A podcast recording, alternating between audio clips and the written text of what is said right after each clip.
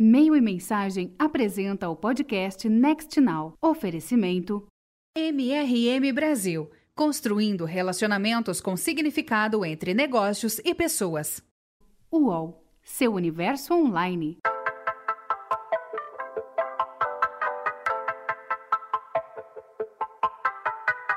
Olá, sejam bem-vindas e bem-vindos. Eu sou a Bárbara Sacchicello e você está ouvindo o Next Now, podcast do Meio e Mensagem sobre inovação, marketing e comunicação. Em janeiro de dois mil e dezesseis, a reportagem do Meio e Mensagem fez duas perguntas às trinta maiores agências de publicidade do Brasil. Quantas pessoas trabalham no seu departamento de criação? E desse total, quantas são as profissionais mulheres? Com essa pesquisa, a gente procurou quantificar uma percepção de quem trabalha ou acompanha o setor de publicidade, a de que há mais homens do que mulheres trabalhando nas áreas de criação das grandes agências. No começo de dois mil e dezesseis, a pesquisa do Meio e Mensagem apontou que, na média, as mulheres correspondiam a vinte por cento das equipes de criação. A nossa equipe voltou a fazer essas mesmas perguntas às trinta maiores agências do Brasil no começo de dois mil e dezenove e descobrimos que houve uma evolução muito pequena. De vinte por cento, a quantidade de mulheres nos departamentos de criação das agências passou a ser vinte e seis por cento. Nós não repetimos mais essa enquete, mas é visível que nos últimos anos, a conversa sobre a necessidade de maior diversidade e representatividade na publicidade ganhou mais força. Se a propaganda reflete a sociedade, como ela pode representar um país que, em sua maioria, é composto por mulheres, se não são elas, as mulheres, as responsáveis por criar e desenvolver essas peças publicitárias? Hoje já vemos programas de desenvolvimento de criativas e mais incentivo por parte das empresas e de festivais do mundo todo e abrir espaço para as mulheres. Mas e na prática? Como que essa evolução vem acontecendo? E será que ela vem mesmo acontecendo? Bom, para falar sobre isso, nada melhor do que duas profissionais criativas e que, por isso, com total lugar de fala nessa questão. A gente vai conversar agora com a Joana Mendes, que é presidente do Clube de Criação, e com a Mariana Albuquerque, que é Global Creative Director da Media.Monks. Joana, Mariana, sejam bem-vindas. Muito obrigada. É um prazer contar com vocês aqui no nosso Next Now. Obrigada. Obrigada. Obrigada.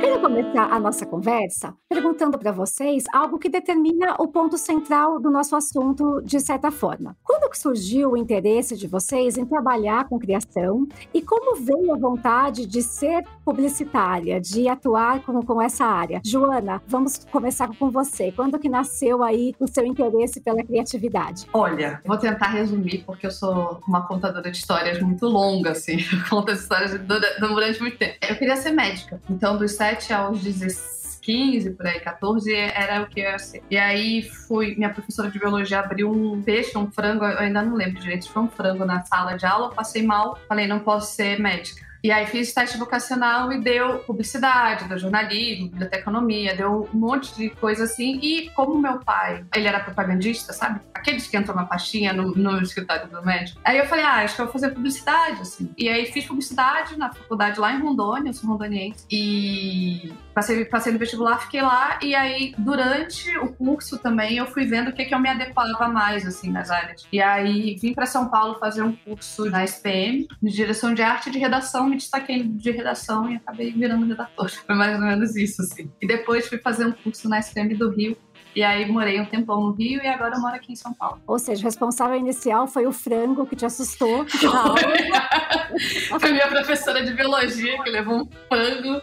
Mostrar que não era aquele caminho, né?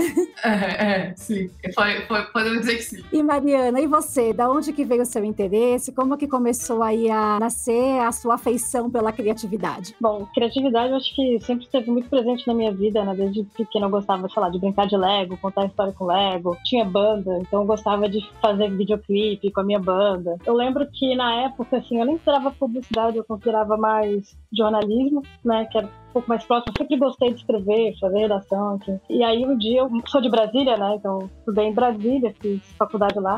Mas antes da faculdade eu cheguei aí no Valor Econômico, ver como é que era um dia de um jornalista, né. E eu odiei, achei muito chato.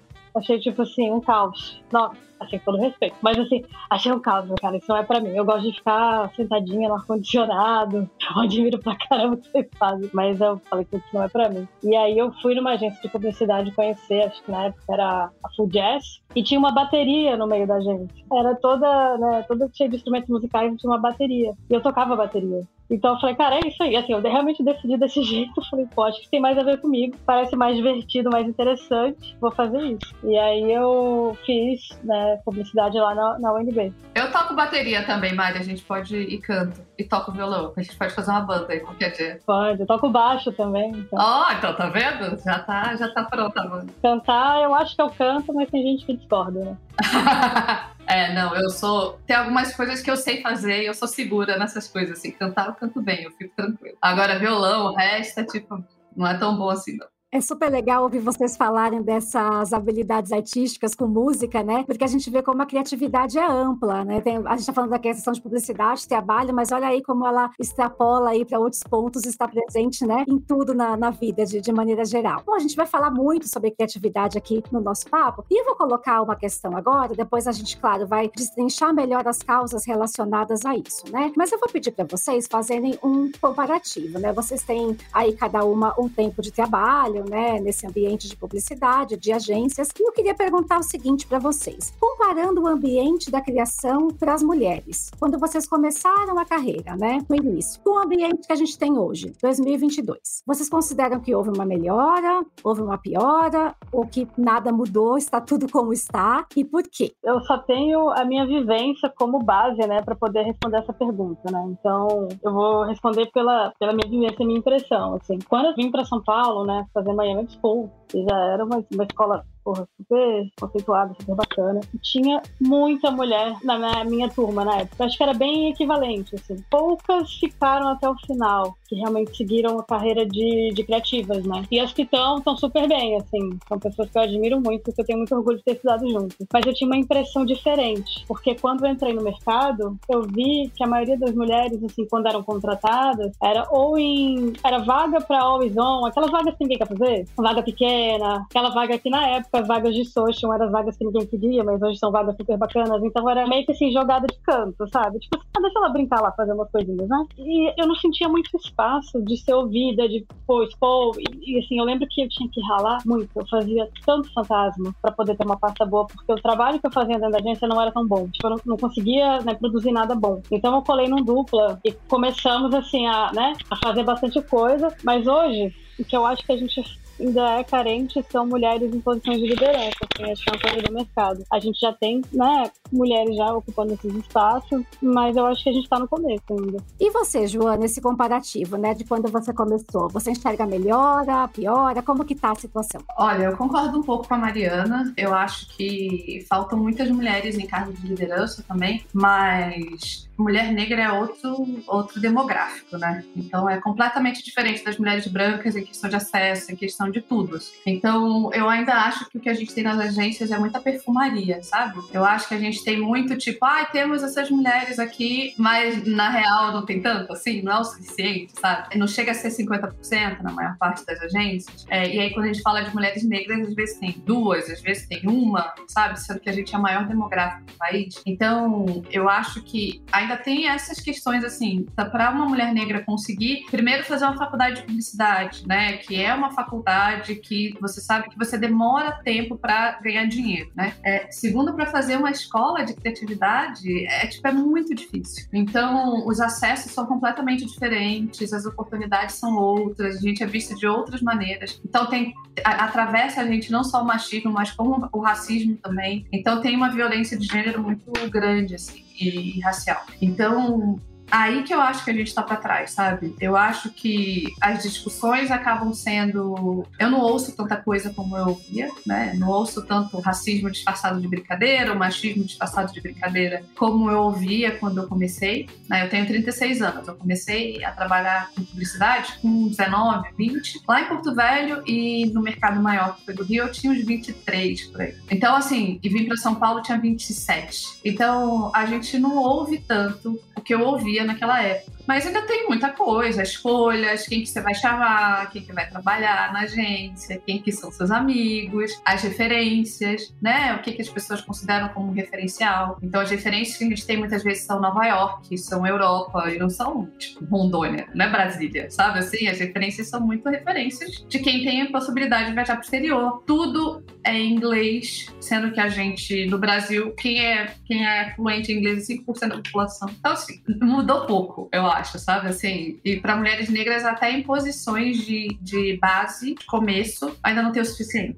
Então, de, de liderança, aumentou também, principalmente, eu acredito, depois que eu comecei, que eu virei diretora de criação. Eu percebo que teve um aumento, mas é muito pouco, assim. É muito, muito pouco. É, e acho também que a voz, sabe? A possibilidade de falar o que, que você acha é muito menor. A gente é taxada de reativa, de violenta, então acho que é bem... Falta muito, assim, tem, tem muito que é pra se avançar. Joana, isso que você falou de fala, né, eu acho muito interessante, vou querer voltar nesse ponto, mas antes eu acho que a gente precisa falar do que você tocou, né, de como a questão racial, ela se encontra com a questão de gênero, né, e gera uma sobreposição de, de opressões. Até a Djamila Ribeiro disse essa frase numa entrevista pro Meio e Mensagem também, e é a realidade, né, quando a gente começou a ver as discussões sobre gênero na publicidade, era muito mulheres, mulheres ocupando espaços, não tinha tanta luz para esse recorte. Mas o que você falou, quando você olha a questão de mulheres negras, né, mulheres não brancas, galgando aí espaços de liderança principalmente, a gente vê uma discrepância enorme, né? Então, já que você falou sobre isso, eu queria te perguntar, você acredita que essas duas pautas, então, o gênero e a questão racial, elas precisam caminhar juntas, né? E você mencionou que as agências, às vezes, né, a gente vê é, muito, muito falatório, estamos fazendo isso, temos o programa tal, a gente, né, ouve muito isso também do lado de cá. Por que que você acha que tem, é, que as agências muitas vezes querem dizer que estão preocupadas, mas na prática você olha para os funcionários e não enxerga essas mulheres, essas mulheres negras? O que que distancia ainda a teoria da prática? Eu acho interessante, um outro ponto também, é que quando a gente fala mulheres, a gente, a gente não está falando das mulheres negras, né? É interessante, né? Quando eu falo mulheres, a ideia universal de mulheridade, de ser mulher, é branca, né? É muito interessante isso. Quando eu falo homens, a ideia universal de ser homem é homem branco. Eu acho que muitos lugares estão tentando realmente, assim. Eu acho que existe uma tentativa de se trazer mais pessoas negras. E acho também que a gente teve um aumento muito grande de contratações e de pautas, principalmente, o que é interessante, né? Para ver também como é que a gente é muito pautado pelo mercado norte-americano depois do assassinato do George Floyd. Então, depois do assassinato do George Floyd, as pessoas começaram a falar, meu Deus do céu, se assassinam homens negros dessa maneira violenta em tantos lugares, no Brasil também, sendo que a gente, né, a cada sete minutos tem um George Floyd no Brasil.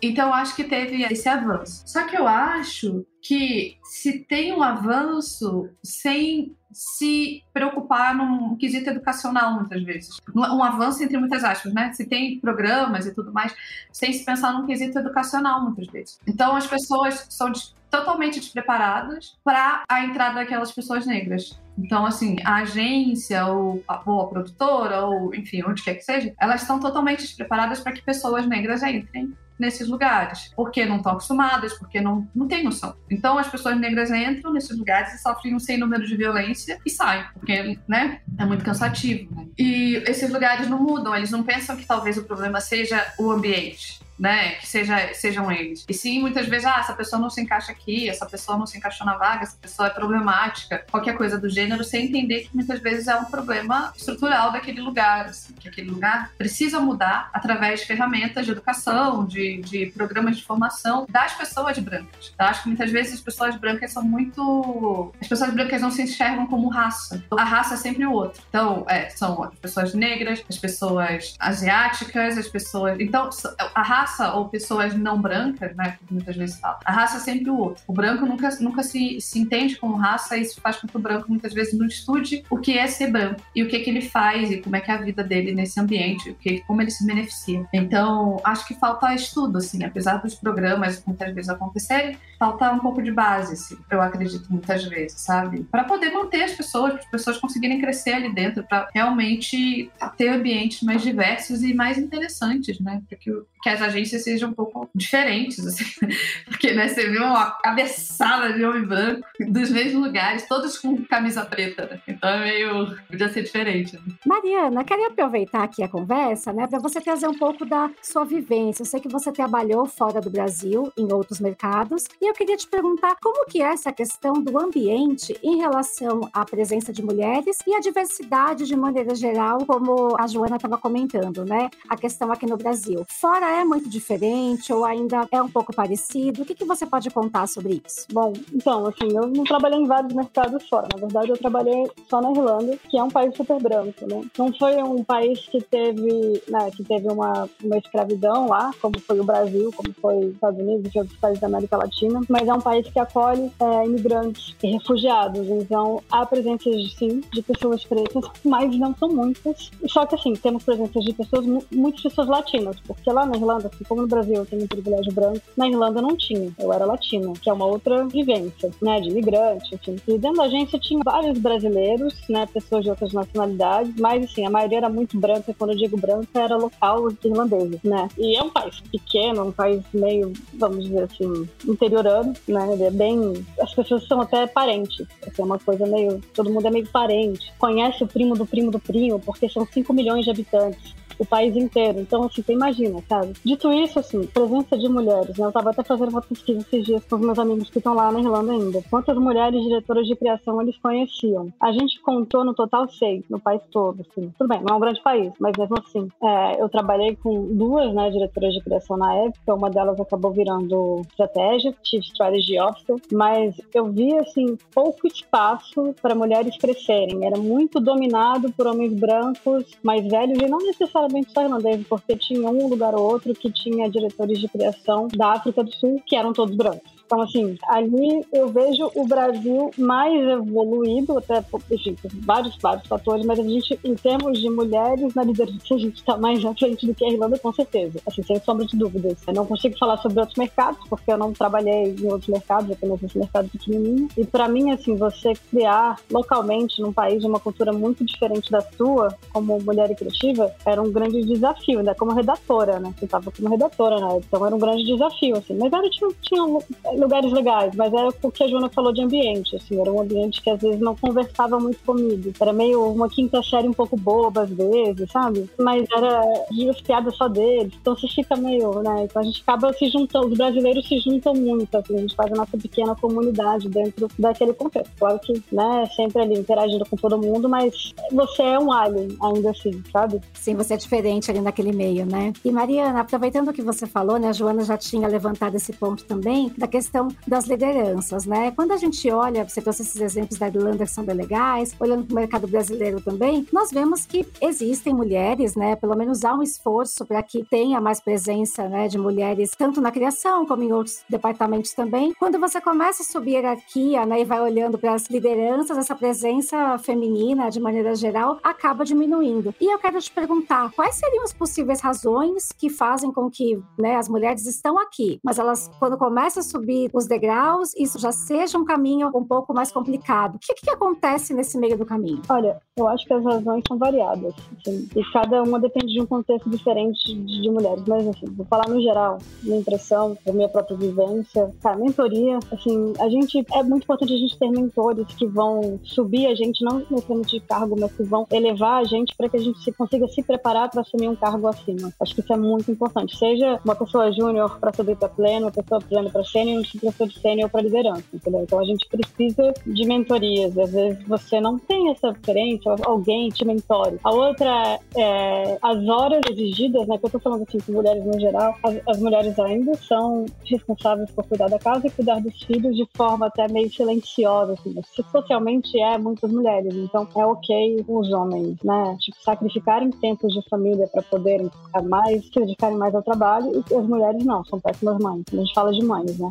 Que não é o meu caso, mas é o que eu vejo, que eu vejo das minhas amigas, acho que é entrevistar mães pode ser interessante também nesse ponto de vista. Mas eu vejo isso bastante. Eu vejo também síndrome do impostor, porque a gente acha que a gente não mere... nunca tá pronta. A gente nunca tá pronta, que a gente não merece, que a gente precisa ralar três vezes mais para conseguir ser reconhecida. Então a síndrome de impostor às vezes faz com que a gente não se posicione como merecedora daquela posição. Porque tem aquele ditado que fala assim, ah, se você quer ir para um lugar, já se vista e se comporte como se você estivesse lá, né? É o fake it till you make it. Às vezes a gente nem isso, a gente, né? Alguém precisa validar a gente. Fala assim, não, você merece. Então, nossa, sério, você parece. Não, você merece sim, tá bom. Então, beleza, eu vou nessa. Eu acho que é... Pra mim, assim, esses três são coisas que eu acho que a gente precisa olhar, sabe, como sociedade. É claro que estou falando do meu ponto de vista como mulher branca, tá? Eu não sei, acho que a Joana deve ter mais coisas ainda para acrescentar. É um pouco diferente, né? Interessante. As, pers- as perspectivas são um pouco diferentes, assim. Mas eu acho muito interessante quando você falou do... Eu tô lendo um livro que se chama A Criação do Patriarcado, que fala que a nossa posição como mulheres, ela se mantém cristalizada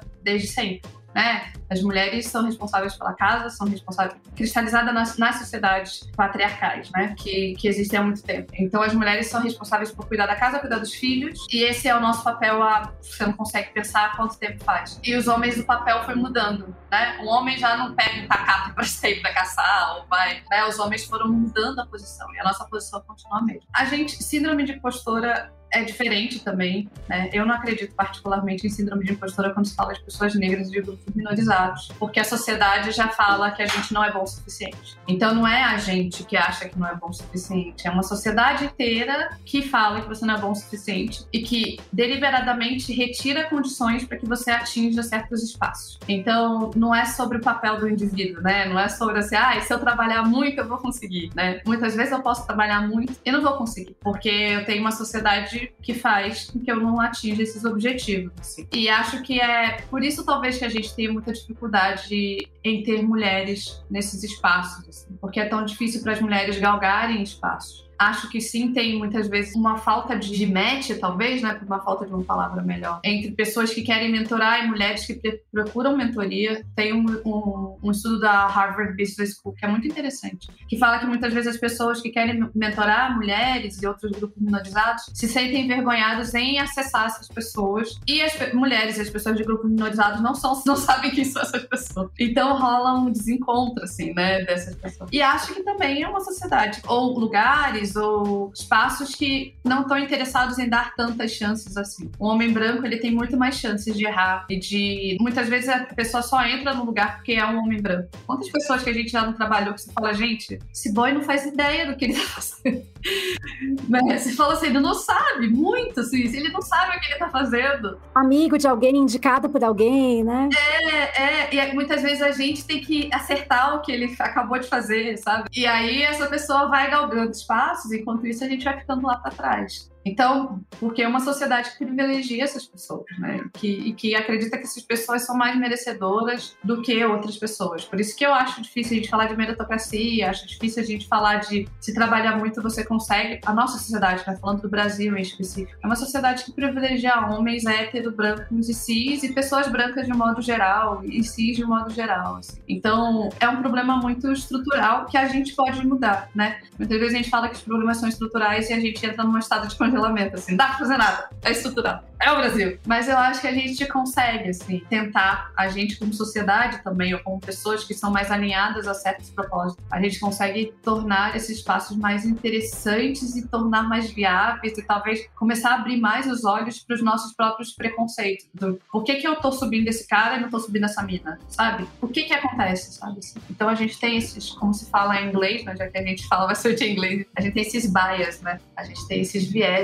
aí, inconscientes, que não deixam a gente olhar para as coisas como elas são de verdade. E Joana, foi perfeito que você falou que ai, não adianta ficar olhando, nah, é tudo assim, nada vai mudar. Agora a gente vai falar sobre soluções, né? O que é possível acontecer, né? Eu acho que muitos debates e conversas que o mercado já, já vem realizando acabam pelo menos trazendo esses assuntos à tona, né? Para a gente discutir e pensar nessas questões. Eu queria saber de cada uma de vocês, hoje, né? Como di- diretoras de, de criação, vocês acabam aí sendo sendo referências para muita gente, para muitas meninas que estão começando, para muita gente que já está aí trabalhando no mercado. Qual que é a importância? Vocês falaram muito de mentorias, né? Mas qual que é a importância dessa rede de apoio de outras criativas, de outras mulheres, né? Uma ajudando a outra, indicando. Isso, de fato, faz a diferença? Precisa acontecer mais? O que, que você acha, Mariana? Faz pra caramba. Assim, eu acho que a Joana já deu até uma brilhante ideia que eu vou lançar aí pro, pra Mobile, que era fazer esse match entre quem quer mentorar e quem quer ser mentorado. Eu acho isso importantíssimo. Já é um jeito, assim, da gente começar a treinar, né? Porque eu, eu vejo, assim, um, um problema, assim, que eu vejo muito é que a gente quer contratar, mas às vezes o,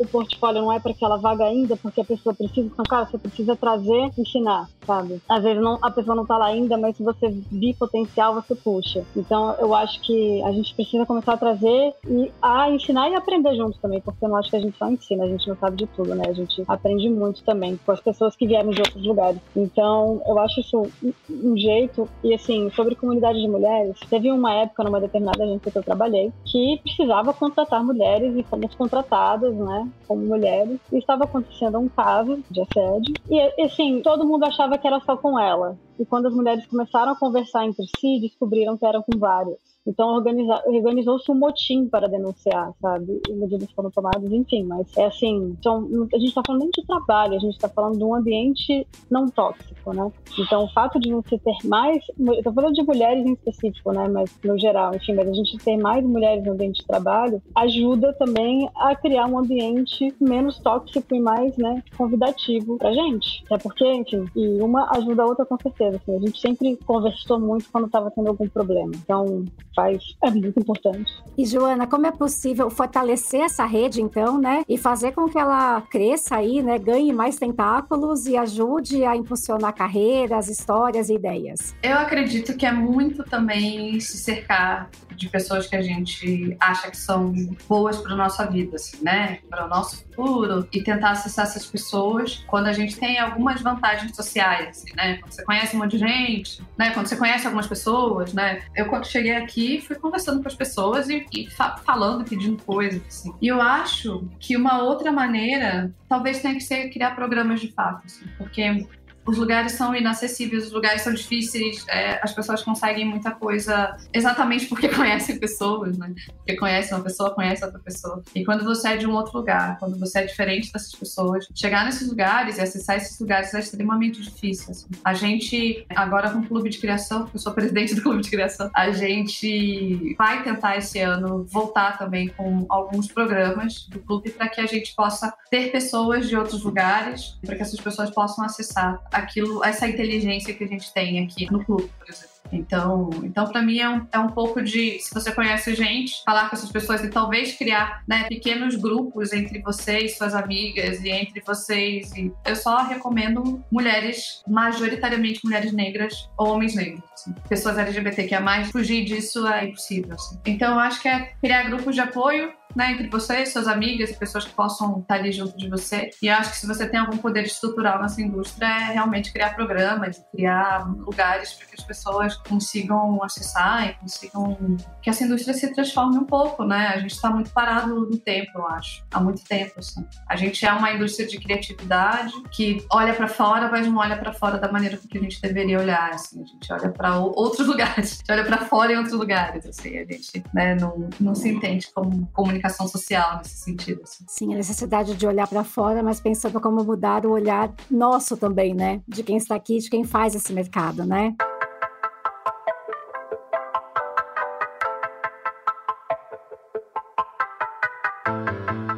Muito obrigada, Joana, Mariana. É uma conversa que renderia horas aí de papo, mas agradeço muito por vocês dividirem as vivências, as experiências. É muito legal que cada uma trouxe uma vivência diferente, né? Eu acho que quanto mais olhares plurais para esse debate, a gente ganha com isso. Então, muito obrigada. Foi um prazer contar com vocês aqui no Next Now. Obrigada. Foi um prazerzão. Obrigada. Foi um prazer. Obrigadão pelo convite. E muito obrigada também a todos vocês que acompanharam esse podcast. E lembrando que todos Todos os episódios do Next Now estão disponíveis nas principais plataformas agregadoras de áudio. Muito obrigada a todos e até a próxima!